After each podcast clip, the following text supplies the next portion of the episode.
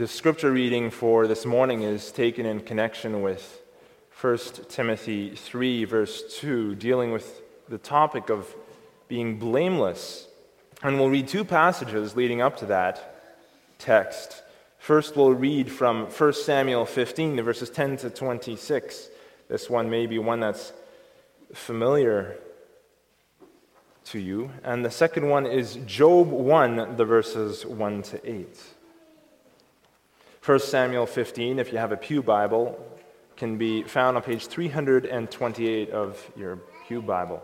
It's 1 Samuel 15, the verses 10 to 26. Saul has just been commanded to go out and to attack the Amalekites, who have been enemies, fierce enemies of the people of God for quite some time, and who preyed on the most defenseless, even among them. They were the ones who attacked the women and the children as the Israelites were going through the uh, going traveling through the land on their way to Canaan, and they continued to be a thorn in the side of Israel. And the Lord had commanded them to now respond under Saul and destroy them. But Saul, instead of doing that, still took the best of what was there and kept it for himself. And this is where we come to our passage today. Now, the word of the Lord came to Samuel, saying, I greatly regret that I have set up Saul as king, for he has turned back from following me and has not performed my commandments. And it grieved Samuel, and he cried out to the Lord all night. So when Samuel rose early in the morning to meet Saul, it was told Samuel, saying, Saul went to Carmel, and indeed he set up a monument for himself. And he has gone down, passed by, and gone down to Gilgal. Then Samuel went to Saul, and Saul said to him, Blessed are you of the Lord. I have performed the commandment of the Lord.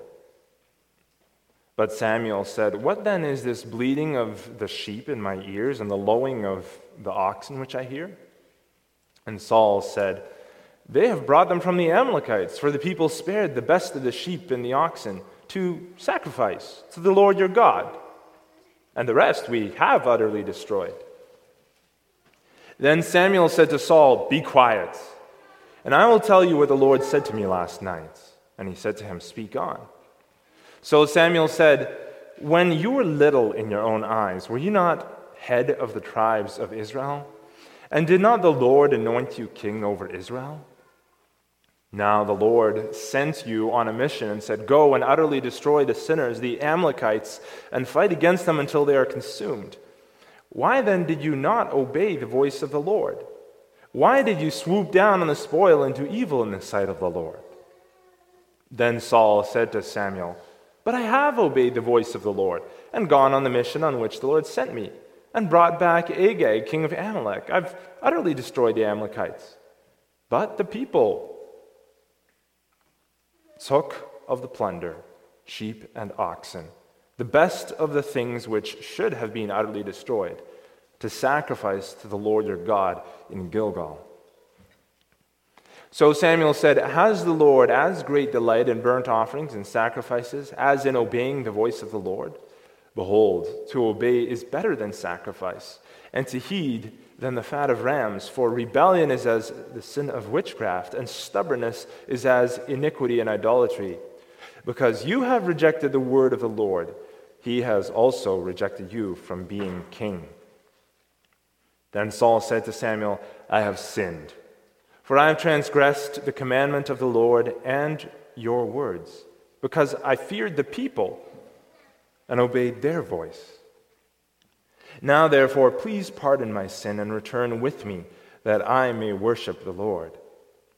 But Samuel said to Saul, I will not return with you, for you have rejected the word of the Lord, and the Lord has rejected you from being king over Israel. Now we'll move ahead to Job chapter 1, verses 1 to 8. And this you'll be able to find on page 576 of your Pew Bible. There was a man in the land of Uz whose name was Job. and that man was blameless and upright, and one who feared God and shunned evil. And seven sons and three daughters were born to him. Also, his possessions were 7,000 sheep, 3,000 camels, 500 yoke of oxen, 500 female donkeys, and a very large household, so that this man was the greatest of all the people of the East. And his sons would go and feast in their houses, each on his appointed day, and would send and invite their three sisters to eat and drink with them.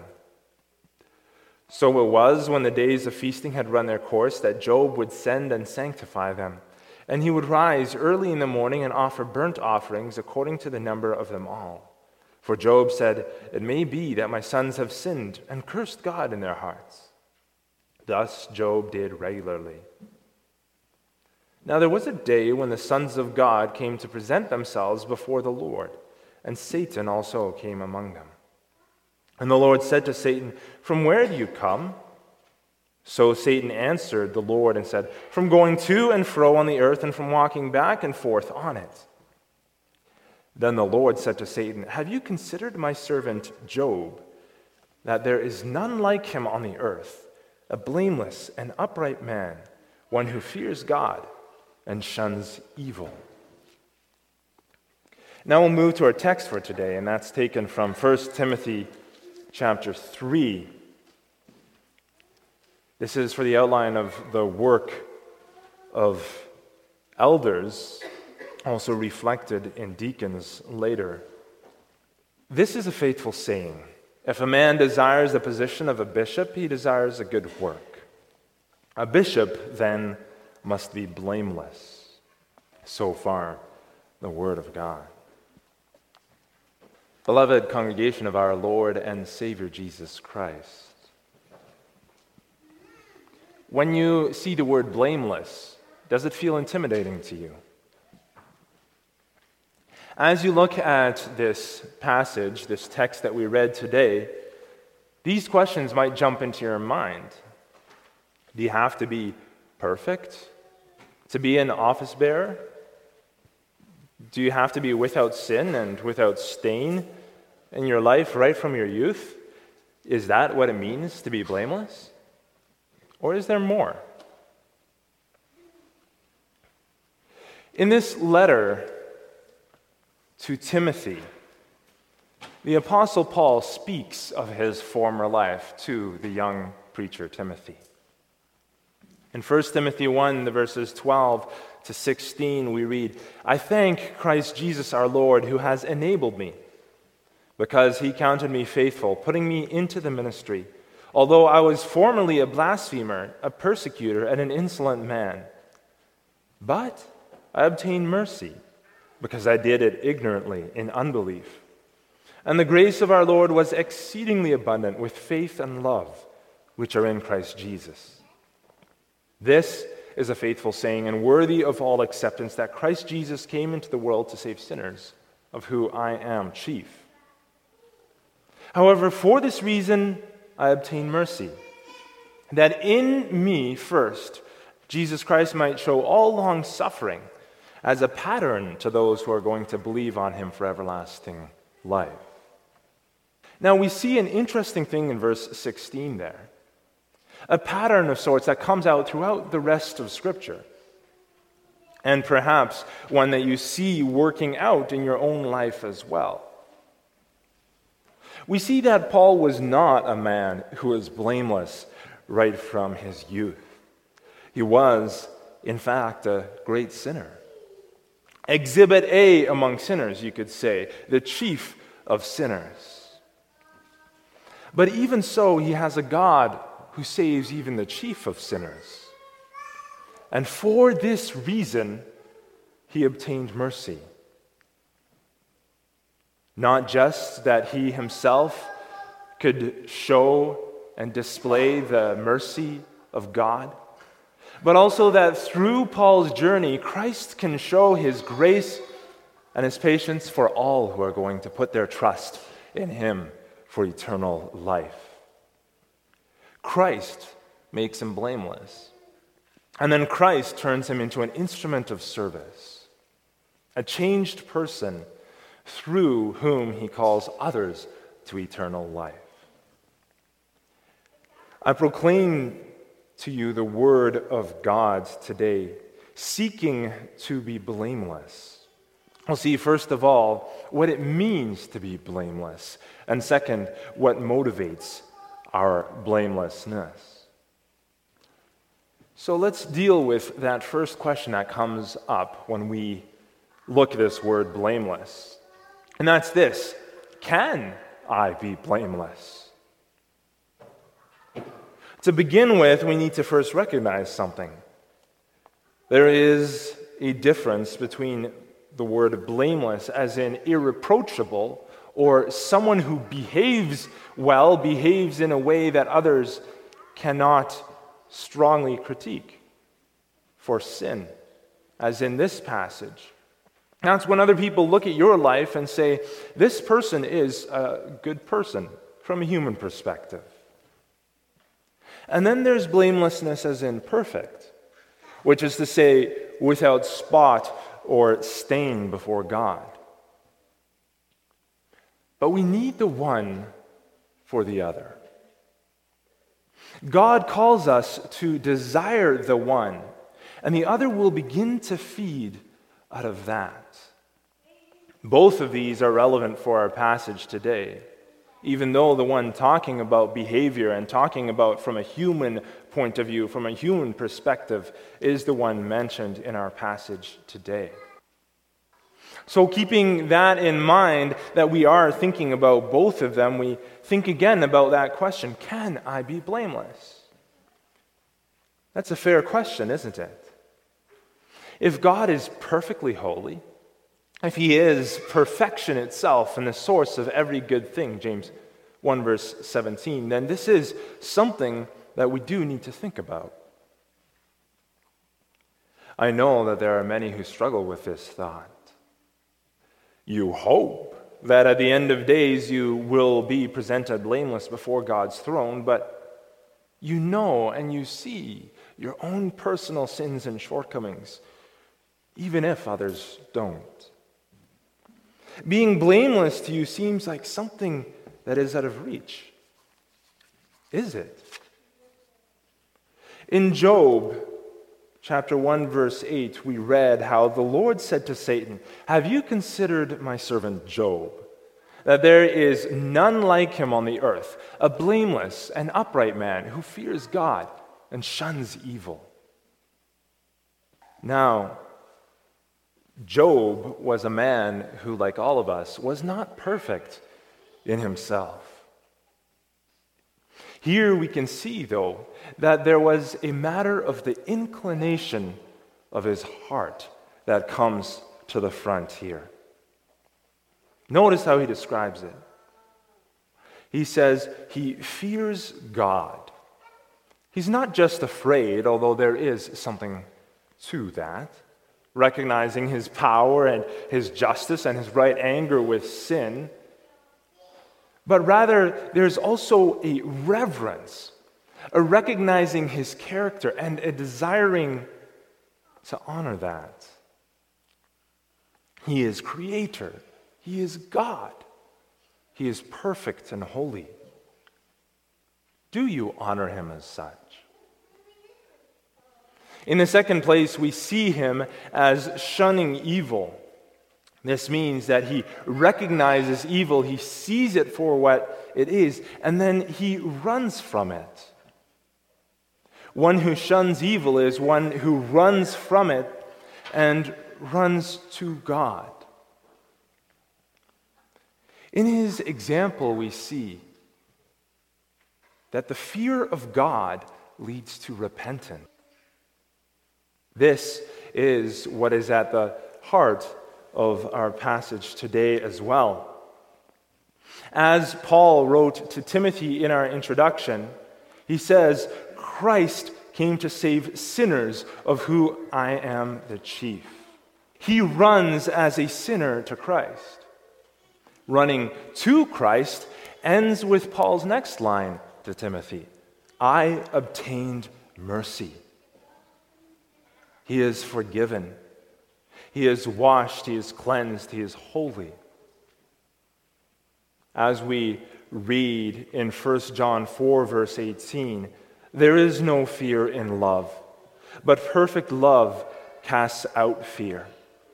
That final verse is for those who have confessed their sins before God, those who shun evil, as it's described in Job here, and who yet still fear.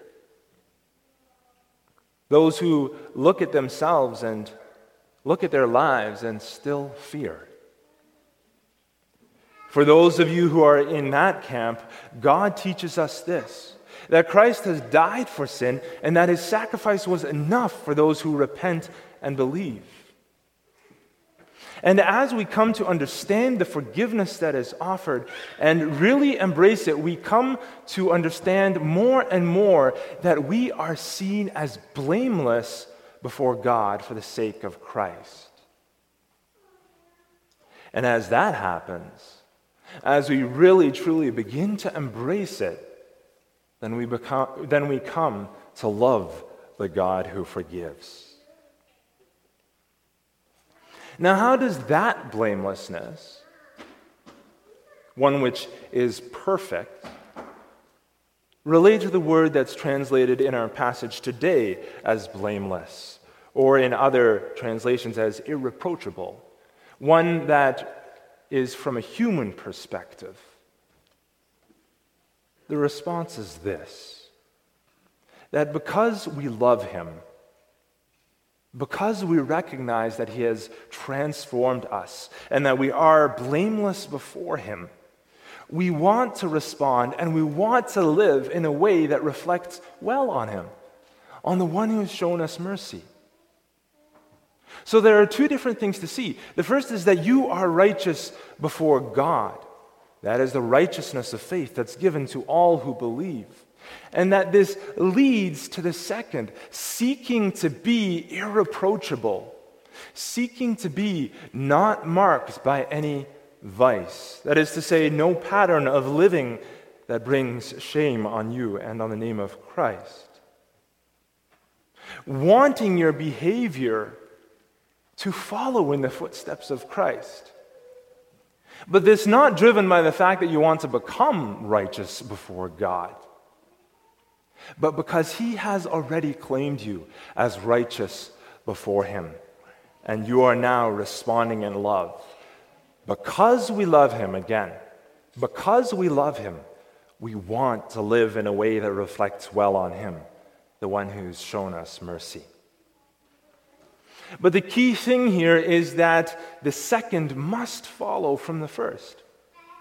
The blamelessness of being irreproachable must follow from the blamelessness that comes with the righteousness of faith and resting in the comfort of that. It must follow from the blamelessness which flows from the fear of God the right fear and reverence that leads to that repentance, forgiveness, acceptance, and love. And this is the reason why. If your blamelessness doesn't flow from the fear of God, then it will flow from the fear of man. The way that you act is always motivated by something. Think about this, loved ones. Is your desire to be seen as blameless from a human perspective, from the perspective of those who are around you, looking at you? Is that motivated by the fear of God or by the fear of man? When you think about not doing something, or when you think about doing something, what's at the forefront of your mind? Is it what will God think? Or is it what will this person or that person think. Now, don't get me wrong, we don't dive into things not caring anything about what other people think and running roughshod all over them. You get that sometimes, and that's a temptation of human nature. To think I'm in the right, and so this gives me the right to be harsh. But we're taught to act out of love for our neighbor, and 1 Timothy 3 here also speaks about not being quick to anger in Galatians as well, we read that the fruit of the Spirit is gentleness, peace, and patience. We are to listen carefully to the concerns of our neighbor. We also care about what they think. and the name and the reputation of God as they look at us. And so we strive to act in such a way, to respond in such a way to them that we won't bring shame on him in the community. But while we do take that into account, the ultimate opinion of our neighbor is not what governs us. Because you can also have it that you present something as faithfully as possible and it's still rejected. So, our actions, while taking others into account, are not to be ultimately governed by what other people think, but they are to be governed by the fear of God. That is what has the final say, not the fear of man. What happens when the fear of man becomes our driving motivation, our driving force? Well, consider King Saul, whom we read about. King Saul was a man who no longer feared God. Sure, he feared him in the sense that he was afraid of what God could do to him, but not at all in the sense of being reverent before God. And where you do not have something higher to guide you, then fear of man will set in. You could see that in verse 24 of the passage we had read. Saul says, I have transgressed the commandment of the Lord and your works because I feared the people. What motivated his behavior? It seemed right on the outside. When everybody looked at him, they could see how he brought things in and how he uh, sacrificed the animals before God. And from the outside, this would have made him look blameless. It would have made him look good. But in this particular case, they were the opposite of what God had commanded him.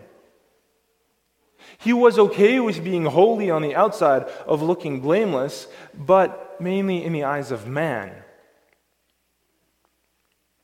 And God teaches us that where this is our God, we won't be able to find that peace. We won't be able to find that strength in the Lord. For Saul, it led to the crumbling of his kingdom. It led to those who counted on him being led astray and to a constant fear that what he had would be taken from him. It led to behavior that was changed for the sake of what others would think.